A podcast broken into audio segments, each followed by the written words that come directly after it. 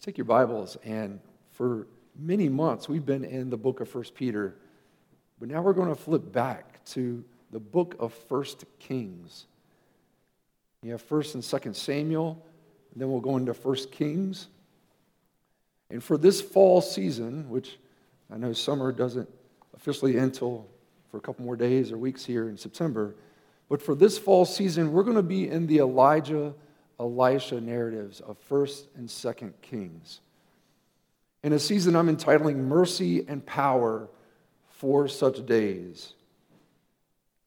The ministry of the prophets in the Old Testament were one of mercy, often a severe mercy, to call God's people back to covenant faithfulness. But it was also one of demonstrative power. Um, and we'll see this along the way. But what was most needed in such days as those, and is what is needed in such days as these, was the word of the Lord. The word of the Lord came through the prophets to a people who needed to be called back to faithfulness. And in these days of progressing evil, we need the word of the Lord to call us to repentance and faith and obedience to our God. And I pray that even as we now turn to the Old Testament, um, I pray that our hearts this season would grow in greater love for the Lord Jesus Christ. All of the scriptures speak to Christ. The Old Testament points us to Christ, the New Testament reveals Christ to us as Jesus of Nazareth. So even though we are now in the Old Testament for a season, let our hearts burn within us as we see even the revelation of Christ there. Have your Bibles turn to 1 Kings chapter 16. We'll look at verse 25 and then jump down to another paragraph to finish out this chapter. And then we will turn the corner into chapter 17. And because we're doing more away from a letter and more to a narrative, we're going to look at this along the way. Instead of reading this entire passage, we're going to look and kind of progress with this. And in this, we're going to see the progression of evil today we're going to see the power of prayer, and then we're going to see the provision of God. The progression of evil, the power of prayer, and the provision of God here into this time. And there's so much history. We are just parachuting into the middle of a book of First Kings. And this is the history of Israel, the story of God's people. And we're just jumping in. And, and there's so much you could learn and study on your own as you kind of come alongside us in this. But just to set the scene a bit, we were the united monarchy of where Saul was anointed king of Israel. They wanted a king just like all the other nations, and God gave them what they wanted, and he called Saul. And Saul looked like it was going to start well, but he didn't. And so he, the Lord anointed David, the beloved of the Lord. And then David would have a son, Solomon. And this was the united monarchy, but then after Solomon, because of sin, things start to fracture. And we are now no longer a united monarchy, but we are a divided kingdom. And Israel in the north is comprised of 10 tribes, Judah in the south is two tribes. They each have their line of kings. And Israel's kings, all, all did evil in the sight of the Lord. Judah's kings, some were faithful to God Hezekiah, Josiah, but many did evil in the sight of the Lord. So, with many doing evil in the sight of the Lord, the Lord sent prophets to speak to the kings and to the people to call them back to covenant faithfulness. And they didn't. So God finally judged Israel by the brutal Assyrians in 722 BC. God would finally judge Judah, the southern kingdom, in 586 by the Babylonians. So today we come to the history in 1 Kings 16 and 17. And look with me at verse 25. I know we're parachuting in. Omri did what was evil in the sight of the Lord and did more evil than all who were before him. We are now in the northern kingdom. And I've already told you they're all going to be bad up here. Omri is now the sixth king in the line of the kings of the northern kingdom. And really, all the Bible tells us that he did is that he lived, he reigned, he bought some land, he established a new capital, Samaria, on a good, it was geographically good militarily, and then he died. That's all the Bible records of this man's life. He lived, he reigned, he bought some land, and he died. And in the end, isn't this just even our life where it just can be summed up in a few paragraphs? At least that's what we do. How will your obituary be written? How do you summarize a life? I just forwarded to, to Lee an obituary of a dear woman um, who a few in this congregation have known, Laura Norwood, who served with Child Evangelist Fellowship. And she just died a few weeks ago, 100 years old. The gift of singleness her entire life and served this valley's youth and children in the schools um, with the gospel of Jesus Christ. So to see the picture of her obituary, you see, you see the joy of the Lord in her. You see there's an indwelling spirit. But what will be said of you at the end of your life? Will it just be the listing of family? Will it just be the, your work and education?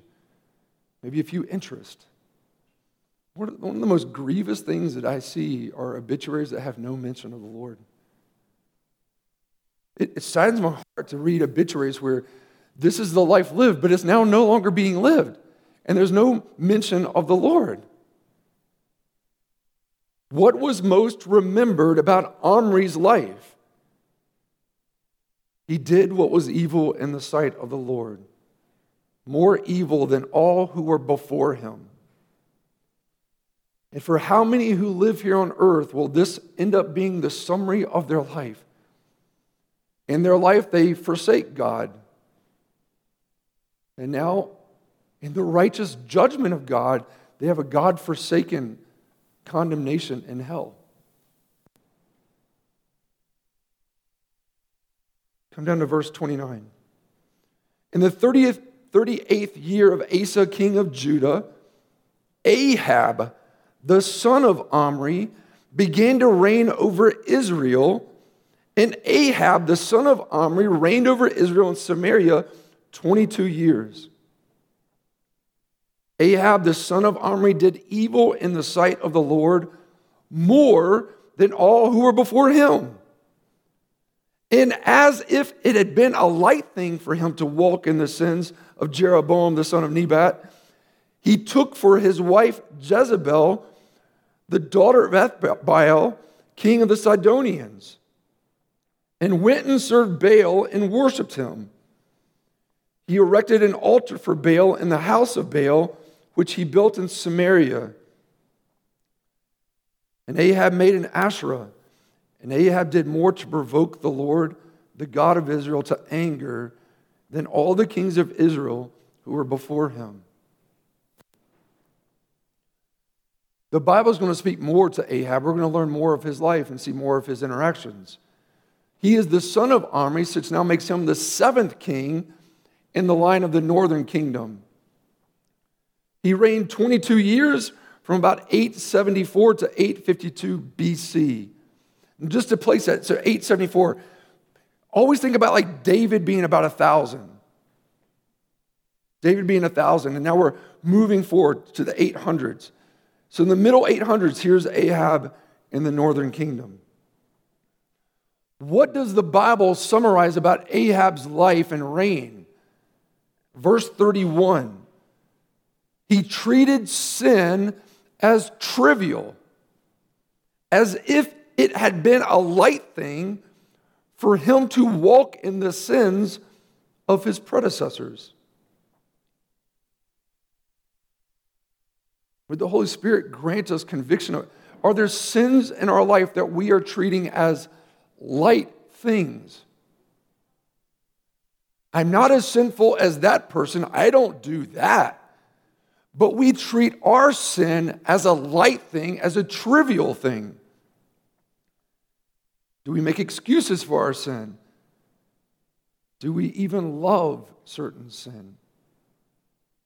We have all sinned all fall short of the glory of God, and the wages of sin is death, eternal judgment, apart from God's saving grace. How is sin being treated as trivial in our day? As if it had been a light thing. And the illustrations could take the rest of the sermon.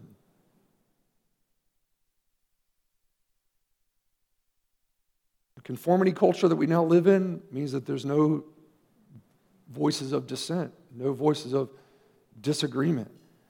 This leads now to a cancel culture where we are murdering people and their reputations, their livelihoods.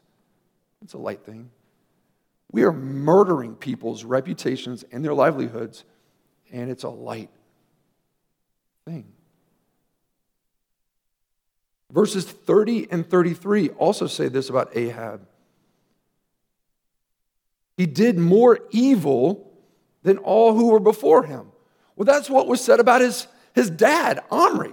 He did more evil. So, what are we doing here? We're progressing in evil. How is evil progressing in our day? Once again, the illustrations could take the rest of the sermon. 2015, the Supreme Court decision made same sex marriage a right. July of this year in Somerville, Massachusetts, adopt, adopted a domestic partnership policy to include polyamorous relationships, three or more. BLM believes that disrupting the West prescribed nuclear family structure is a worthy aim. We are progressing in evil to destroy the good gift of family and marriage. The church, church, Let's look at the log in our own eyes. According to a Pew study that came out this week, how about the question? Do you think that um, intimate relations, intimate relations between unmarried adults, but are in a committed relationship, consensual committed, what do you think about that? 57, the majority of U.S. Christians say that this is sometimes or always acceptable. Then we're surprised that the world is progressing in evil when we are becoming so worldly. The dogmatic religious secularism of our day, we're moving from canceling people to conforming others to now controlling with acceptable violence. Oh Lord, Psalm 94. Oh Lord, how long shall the wicked, how long shall the wicked exult? They pour out their arrogant words, all the evil evildoers boast. And you're just saying, Derek, I wish 2020 hadn't happened. I mean, you just wish 2020 hadn't happened. Like if we'd have just not turned the calendar into this year, I just wish 2020 hadn't happened. But do all, this is what all say when they live in such times. So do all who live to see such times. That's not for us to decide. Our times are in His hands. So all we have to decide is to do what to do with the time that's given to us. But Derek, I'm to call foul. That's a Lord of the Rings reference here. Well, if you've been paying attention, I've had, I'm now on a uh, six week in a row streak, been embedding those into the sermons these last weeks, whether you knew it or not. I just wish 2020 hadn't happened. So do all who live to see such times. That's not for them to decide.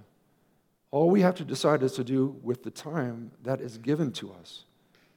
So we cry out to the Lord, but in the history of 1 Kings 12 through 16, we see again in this history that it's his story. God is Lord over all. All of history, even the progressing evil of that day, it will not make a mockery of God. Instead, God will even work in that to bring about his eternal purposes for his glory according to his will by his word. Do you think that this is unraveling?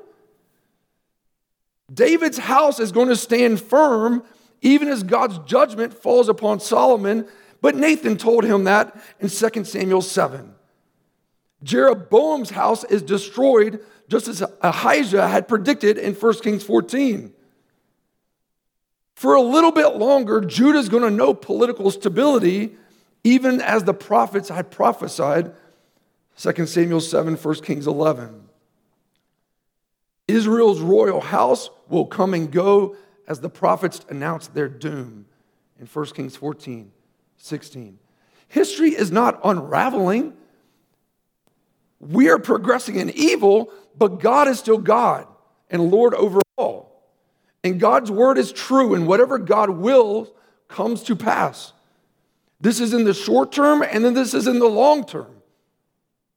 Look at the last verse there, 1 Kings 16. In his days, Hiel of Bethel built Jericho. He laid its foundation at the cost of Abiram, his firstborn, and set up its gates at the cost of his youngest son, Segub according to the word of the Lord, which was spoken by Joshua, the son of Nun. What's significant about that detail? Remember, we already marched around Jericho and it fell down. And in Joshua 26 6, Joshua prophesied, Cursed be the Lord, cursed before the Lord be the man who rises up and rebuilds this city, Jericho. At the cost of his firstborn shall he lay its foundation and at the cost of his youngest son shall he set up its gates. That city wasn't supposed to re- be rebuilt, but in the progressing evil of Ahab's day, this guy, Hiel, wanted to build it up, and it cost him his sons. God's word is true. Whatever God wills comes to pass. And evil is progressing in this world apart from God's restraining and saving grace. In the United States, we have known God's common grace for much of our history. A common grace of peace and prosperity. So much so that the world has looked to us, the world has wanted to come to us. We've had civil war in our land, we've had civil rights movements in our land, but even that strife has united us in vision and values. But the past decades, the, world, the church has become more worldly and the culture has become more secular, and we're living in a Romans 1 moment. Although we know God, we've not honored him as God and given thanks to him. So we've become futile in our thinking, and our foolish hearts are becoming darkened. Therefore, God is giving us up to the lust of our hearts, to dishonorable passions, and to debased minds. We're living Romans 1. And so our culture is being filled with all manner of unrighteousness, evil, covetousness, malice, full of evil, murder, strife, deceit, maliciousness. More and more are gossips, slanderers, haters of God, insolent, haughty, boastful, inventors of evil, disobedient to parents, foolish, faithful, heartless, ruthless. We're living this day in a progressing evil. And God is still God. And what God has said will come to pass. So even in these days, God's purposes are working together for God's glory according to God's will by his word. What was in Ahab's days in the progressing evil? The word of the Lord. So he's going to deal with Elijah on the scene. What is needed in our day of progressing evil? It's the same. We need the Word of God to confront us again.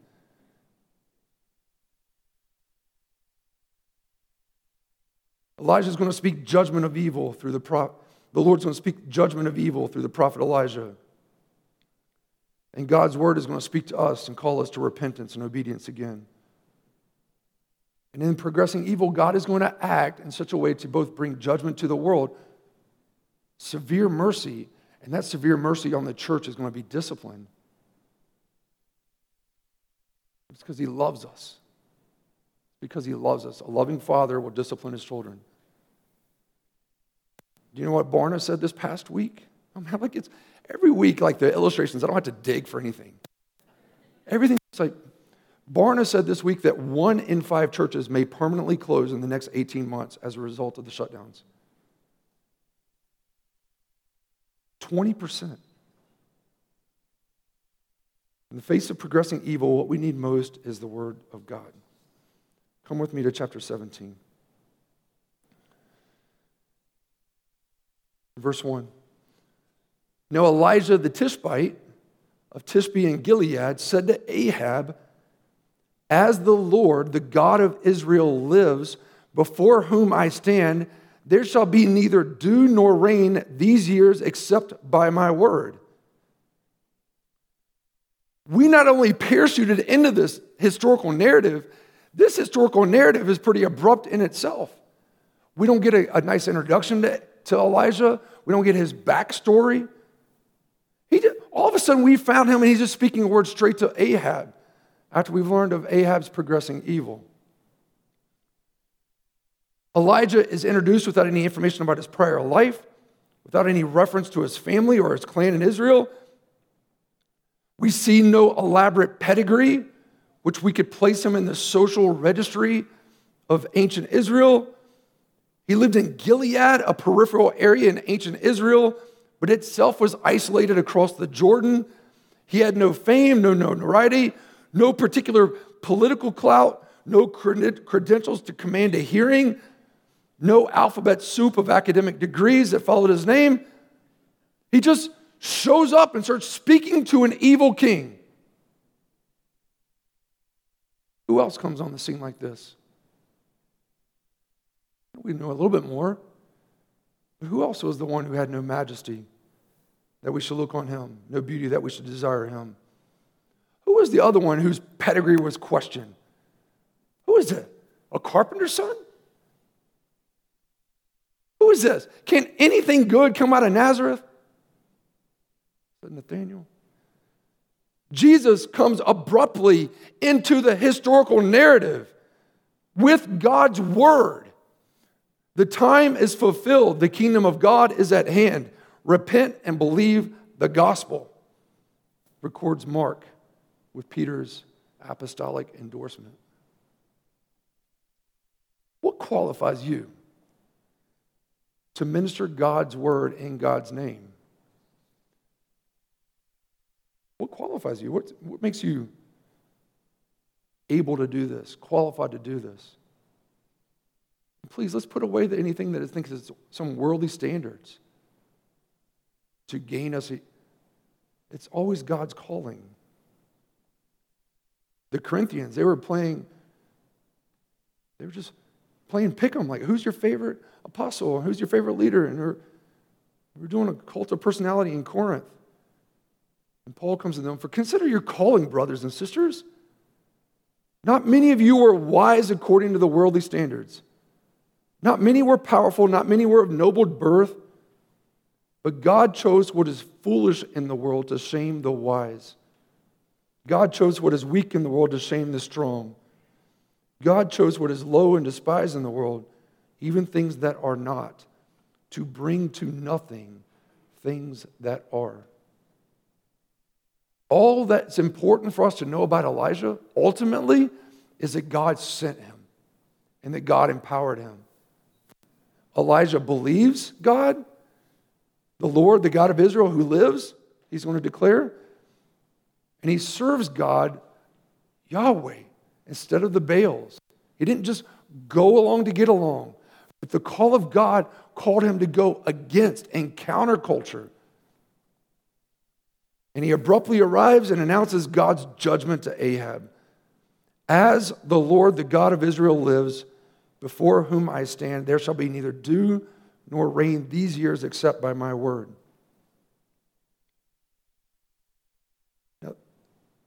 We make do, we figure it out in a world economy when we hit drought. At least we do in this land. It hits harder in other lands. Think about how you get food. How are you going to get food? even in this day. Some of you are just going to pull out your phone and open an app. Think of this. You're going to then scroll through, click a few things, and then like get a time, and then like you're going to get in your car, combustible engine, and drive somewhere, sit in a parking lot, tell them you're there, and they're going to come out and bring it to you. Probably just put it in your car. Do you really? What else? What day we're living in? What would they say if they saw that? Because everything in that, that day revolved around the agricultural seasons. In the ancient Near East, you had to understand agriculture. And winter was the primary season, the agricultural season. So you would have the heat and the dry of the summer, but then would come the early autumn rains. And if the rains didn't come, the ground would harden, you couldn't plow it, the wells and the springs would dry up. The later spring rains would give the crops the moisture needed to develop and flourish. But if the rains did not come, the harvest was destroyed. So to declare no rain was going to change life for everyone. Also, this narrative is set in the region around the plain of Jezreel. So each morning from fall to spring in this valley, there was a coating of dew so heavy that even if it didn't rain, agriculture could still be possible just from the dew. So, what does Elijah declare? There'll be no rain or dew. This is also the area where Gideon would take his fleece, you know? All right, all right, Lord, if you're going to do this, make it wet this day. No, no, no, make it dry. And just in Judges chapter 6, this is where that region is with that amount of dew. As the Lord, the God of Israel, lives, before whom I stand, there shall be neither dew nor rain these years except by my word. God sends the rain on the just and the unjust, and he can also withhold it. How was this drought enacted by Elijah? 1 Kings 16 doesn't tell us, it's just proclamation of his word. But how was this drought enacted? And there, later in our Bibles, in the book of James, we read James chapter 5, verse 17. Elijah was a man with a nature like ours. And he prayed fervently that it may not rain. And for three years and six months, it did not rain on the earth. Then he prayed again, and heaven gave rain, and the earth bore its fruit. Three and a half years, half of seven. I won't even go down that road of that symbolism. God's will comes by God's word, and there's power in prayer when we pray according to God's will, according to his word. There is power in prayer when we pray for God's will according to God's word. What is prayer? Elijah gives us the example of praying God's will according to God's word in faith. Back up one more verse in 16, it says, The prayer of a righteous person has great power as it is working. That begs some questions of us. Is our prayer powerful? Well, this verse says the prayer of a righteous person. Well, then that begs another question Are you a righteous person? How do you know? Are you a righteous person? The prayer of a righteous person has great power as it is working. So then the question becomes Are we righteous people? Are you a righteous person? What makes a person righteous? Is it by doing enough good works that you hit a threshold of righteousness? Is there a, a depth of sincerity in our heart of being good enough that we hit the threshold of righteousness? The example of Abraham, as recorded in Romans, Galatians, and James, is this that Abraham believed God and it was counted to him as righteous. Believe God and you'll be counted righteous. The scriptures say. The prophet Habakkuk also repeated in Romans, Galatians, and Hebrews the righteous shall live by faith. The righteous person is the one who believes God and lives by faith. Are you righteous? None of us is righteous. No, not one. On our own, in our own birth nature, which is sin. We are all unrighteous before God, and we are all progressing in evil apart from God's saving grace. But 2 Corinthians 5:21 says this, "For our sake God made Christ, made him to be sin who knew no sin, so that in him, in Christ, we might become the righteousness of God." That's the great exchange. Are you righteous? Well, I want to have powerful prayers. I got to be righteous. Well, my question is, are you righteous? How we get to the answer of how we are righteous decides on whether we think we're going to pray powerfully or not. If we, I'm good enough, I do good, good, good works, I'll try my. Empty prayers. Our prayers like, God, I am unrighteous. And He says, I have loved you.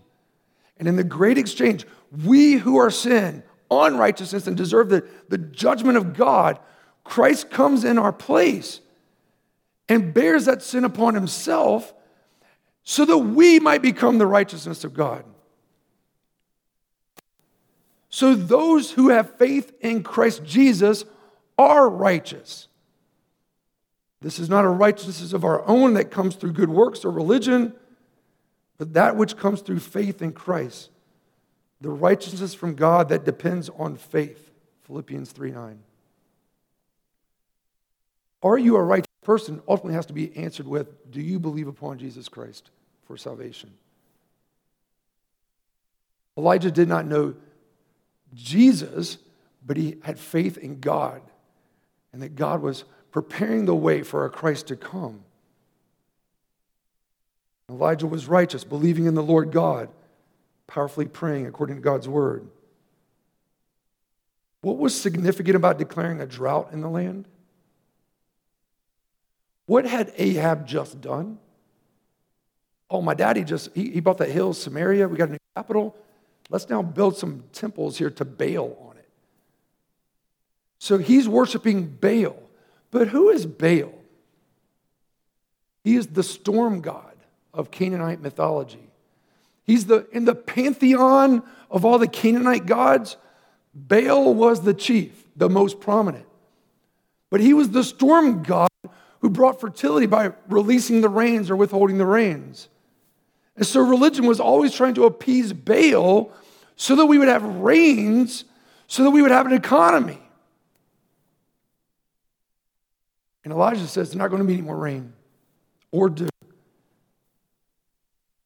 by my word.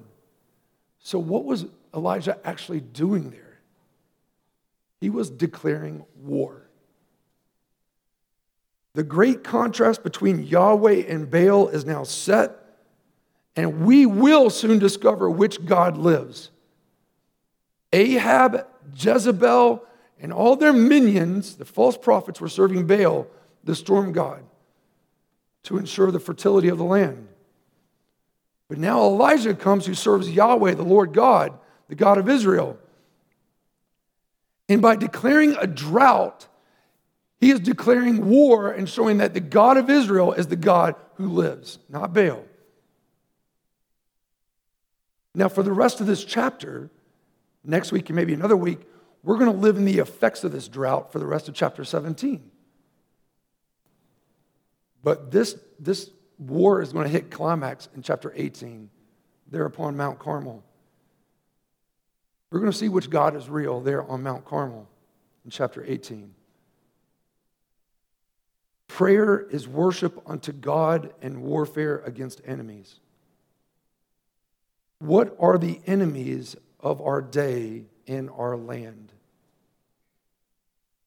In Elijah's day, it was a mythology around agriculture. It was false worship around the agricultural season. So you would orient your life so that agriculture would sustain the economy. And if it meant you were bowing down to false gods, you would do that because you're, you're begging the clouds to rain for your livelihood. What are the enemies in our day? It's not a mythology around agriculture, but I do think it's ideologies around culture. That we are bending and contorting our wills to so that everything just goes right. These are the ideologies of our day critical race theory, intersectionality. They run counter to biblical anthropology. They don't teach of the, us being created in the image of God. They do not teach us that there's a unity of the human race. They do not teach that we're sinful by nature, all of us, and, deserve, and deserving of God's judgment. Instead, we are being tribalized into different groups and pockets against one another. And there's new identity politics into a new secular religion. And try to appease it, but there's no atonement for sin in these ideologies of our day. There's no, actually, we'd speak of it, but there's no true justice. There's no reconciliation to God. There's just increasing division and hatred. And though we walk in the flesh, we are not waging war according to the flesh. The weapons of our warfare are not of the flesh, but have divine power to destroy, destroy strongholds. We destroy arguments and every lofty opinion raised against the knowledge of God and take every thought captive to obey Christ. Please do not reduce this to a cultural war. That's actually part of the, the scheme of the enemy to, to get you drawn in. Let's get our eyes up to see that there's bigger enemies in our land. It's not merely just for culture, it's for truth. Prayer is spiritual warfare. Oh, but Elijah, you know, he didn't even die. He just went up in chariots of fire, and then later he would drop down and be with Jesus on the Mount of Transfiguration. You can't. Elijah was a man with a nature like ours. James 5:17. If the scriptures, if we are in Christ and we are declared righteous, the scriptures say the prayers of a righteous person are powerful. Are our prayers powerful? And if not, why not? First of all, are we praying? And if we are praying, are we praying for God's glory? Are we just praying, God, I, this is uncomfortable and everything seems out of whack? Or are we just praying for our comforts? God, glorify yourself. Whatever I have to live through and do, glorify yourself. Isn't that how Jesus prayed? Not my will, but your will be done. Are we repenting of sin or are we treating sin as light and trivial? Are we praying for the salvation of souls, even by name? Or do we just want God to fix circumstances for us and others? Are we praying for church revival? Are we praying to just go back to the normal? There is power in prayer when we pray for God's will according to God's word. Verses 2 and 3, 4. The word of the Lord came to him, Elijah to Depart from here, turn eastward, hide yourself by the brook Cherith, which is east of the Jordan. You shall drink from the brook, and I have commanded the ravens to feed you there.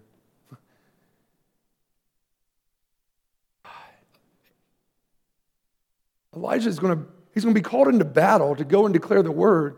then he always has the places to retreat from. This one, he's commanded to leave and go back. He's going to be provided for. After Mount Carmel, when he provide, he, he runs off and goes broom tree, like, Lord, just I just want to die. I love this man because he wants, he, there's a boldness to go confront, but then there's like, Lord, you gotta, please help. Despair, anxiety, but yet the Lord is always meeting him, providing him, caring for him. Elijah has declared the word of the Lord, a word of judgment to evil King Ahab. But now the word of the Lord comes to Elijah himself. And it's a word of leading and provision. Elijah is now embodying what Israel was supposed to be devoted to the Lord, serving him alone. God does not abandon his prophet. Just as God provided for Israel under Moses with food and drink in the wilderness, so now he provides for his faithful servant. It won't be manna like it was then. There's going to be birds doing food delivery, the ravens. The Lord is, his ways are not our ways, but he's always good. The Lord, who knows the fail of every single sparrow, also commands the ravens. When Israel was wandering in the wilderness, God, it says in Deuteronomy 30, 32, was like an eagle that stirs up its nest and hovers over its young, that spreads its wings to catch them and carries them on his pinions.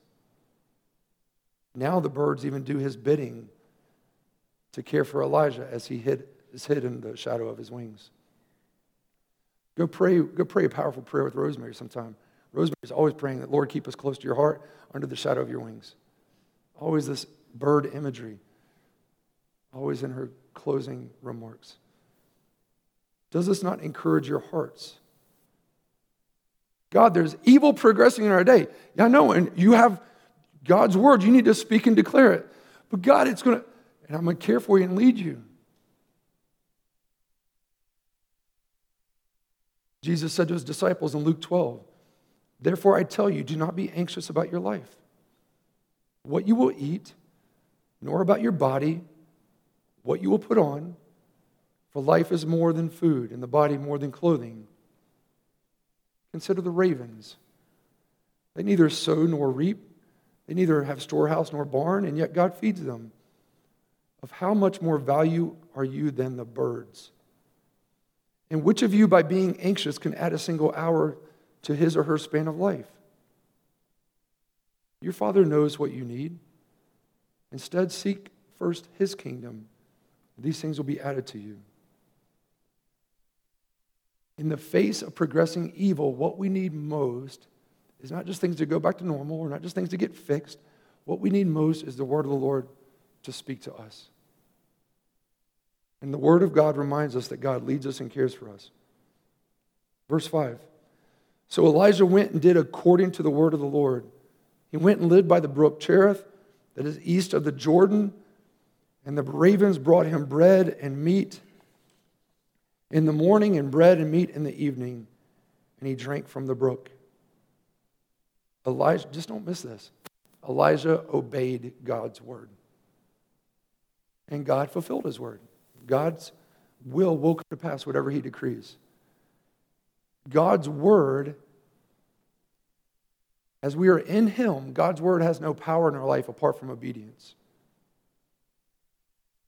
Think of this time. He's now at the brook. The ravens are bringing him food and drink, but the crops are beginning to fail. The rivers, the streams, the wells are now drying up, and many are beginning to suffer. Don't miss this. This is going to be three and a half years. And just as a father disciplines his children, so God disciplines his people. He didn't abandon them, but it's a severe mercy. It wasn't a quick fix. This is going to be three and a half years. And they're not even going to get this, they're going to go into exile generations later. Discipline is a severe mercy, but it's a mercy nonetheless. Later on, we're going to sing His mercy is more. And I want you to receive that. Sometimes His mercy is severe, but it's always for our good, for His glory. Chapter, verse 7 After a while, the brook dried up because there was no rain in the land. There would come a time when there'd be no rain there. How will the Lord lead? Eventually, there would come one who would open up a well for us that would never run dry, who would give us a drink that we would never be thirsty again. If anyone thirsts, let him come to me and drink. Whoever drinks of the water that I will give him will never be thirsty again. And the water that I will give him will come in him, a spring of water welling up to eternal life. That's the promise of the Lord Jesus Christ. Humble yourself under his mighty hand. He cares for you. That's how we cast all of our anxieties upon him. We learned in 1 Peter. He cares for us. It's a severe mercy sometimes, but he cares for us. He's leading us. There's more happening than we can see in the moment, and that is true in these days. I don't know what the coming days and the weeks and months. I'm not a prophet in that regard. But we can see the signs and the, the times that we now live in. And I don't think it's going to be a quick return to normal. There just be, may be a more severe mercy that we keep living into. But in this, please don't doubt the Lord's love of you. What has He withheld from you? He's given us His beloved Son. So that these light momentary afflictions are nothing compared to the eternal weight of glory prepared for us. And so if we suffer in this life, what we learned in 1 Peter is we suffer, and this is the way unto glory. We shouldn't be surprised by fiery trials. God is always working his purposes for his glory, and his ways are not our ways. That was a day of progressing evil. We live in a day of progressing evil. If you don't see that, open your eyes. We need God's word. In the face of progressing evil, we must pray. Not just listing out a few things like, Lord, please take care of that. And you remember this? Think, spiritual warfare, declaring war against the enemies of the land. And in the face of progressing evil, I want you to know this God knows you, He's caring for you, He loves us. This is perfect in Christ. Nothing can separate us from His love. Let's pray.